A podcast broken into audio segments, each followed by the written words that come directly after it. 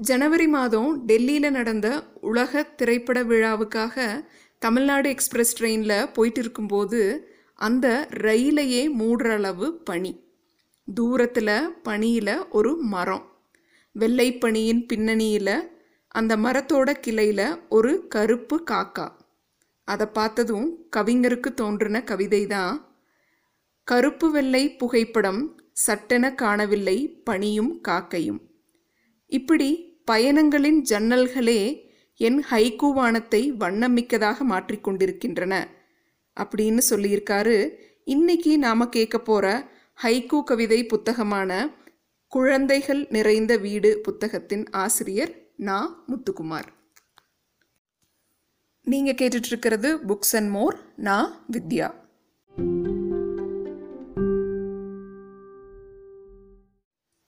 உண்மையாக நடக்கிற ஒரு நிகழ்வு பற்றின ஒருத்தருடைய பார்வை தான் ஹைக்கூ. அதை படிக்கிறவங்க மனநிலை அண்ட் புரிதலை பொறுத்து ஒவ்வொருத்தருக்கும் ஒவ்வொரு வகையில் அர்த்தப்படும். அப்படி இந்த புக்கில் எனக்கு பிடிச்ச சில ஹைக்கூக்களை நான் சொல்கிறேன் கேட்டு பாருங்களேன் உங்களுக்கும் பிடிக்கலாம். அம்மாவை எரித்த பின்பும் அவள் புடவை ஆவியாகி கொண்டிருக்கிறது இட்லி தட்டுகளில். தோட்டத்தையும் பின்பொரு பெண்ணையும் சேர்த்து ஞாபகப்படுத்துகிறது நூலக புத்தகத்தில் உலர்ந்த செம்பருத்தி. இளமையான அப்பாவின் புகைப்படம் ஞாபகப்படுத்துகிறது எனது பால்யத்தை. எந்த விருந்தாளிக்கும் கத்தாதே காக்கையே எங்களுக்கே உணவில்லை. அடகு வைத்த கடிகாரத்தை அடிக்கடி நினைவுபடுத்தும் மணிக்கட்டில் தழும்பு. நண்பன் அடிப்பட்ட லாரியின் நெற்றியில் விநாயகர் துணை. கத்தி எடுத்தவனை கண்ணீர் விட வைக்கிறது வெங்காயம். கடலுக்குள் தொடங்கி குடலுக்குள் முடித்தது வாழ்க்கையை மீன். கண்டிப்பான அப்பா சற்றே சிரிக்கிறார். கேமராமேனுக்கு நன்றி. புறாக்கள் வளர்க்கும் எதிர்வீட்டுக்காரன் எங்களிடமிருந்து பறிக்கிறான் பூனை வளர்க்கும் சுதந்திரம். ஜன்னலோர இருக்கை விரும்பிகள் இயற்கை ரசிகர்கள் மட்டுமல்ல வாந்தி எடுப்பவர்களும். கள்ளச்சாராயம் விற்கும் புதருக்கு முன்பு வரிசையாக நிற்கின்றன வாடகை சைக்கிள்கள்.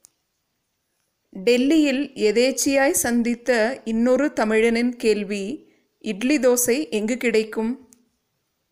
மௌன அஞ்சலி கூட்டம் விடாது ஒலிக்கிறது செல்போன்.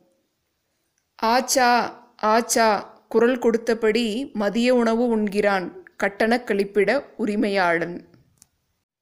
கடந்து வந்த பாதைகளை காற்றுடன் பேசுகிறது. குடிசை கூரையில் சைக்கிள் டயர். இன்று வேண்டாம் நாளை வா நிலா ஊட்டுவதற்கு சோறில்லை பறவை கூட்டுக்கும் விலாச எண் இருக்கிறது சாலையோர மரங்களில். வயற்காட்டு எலியே உனக்கும் பெண் சிசுவா? பின் ஏன் நெல் வாழ்ந்து கிட்ட குடும்பம்? எஞ்சியிருப்பது இட்லிக்கடையும் வைராக்கியமும். இப்படி இன்னும் நிறைய நல்ல ஹைக்கூக்கள் இந்த புத்தகத்தில் இருக்குது நீங்களும் உங்களை பாதித்த மற்றும் நீங்கள் கடந்து வந்த சின்ன சின்ன தருணங்களை ஹைக்கூவாக எழுத முயற்சிக்கலாம். நாம் இப்போ கேட்ட இந்த ஹைக்கூ கவிதை தொகுப்பை மதுரை தியாகராஜர் கல்லூரி அவங்களுடைய எம்ஏ தமிழ் லிட்ரேச்சர் ஸ்டூடெண்ட்ஸ்க்கு சிலபஸாக வச்சுருக்காங்க. அப்படியான ஒரு முக்கிய புத்தகம்தான் இன்னைக்கு நாம் கேட்ட நா. முத்துக்குமார் அவர்கள் எழுதிய குழந்தைகள் நிறைந்த வீடு. இது புக்ஸ் அண்ட் மோர் நா. வித்யா. நன்றி. வணக்கம்.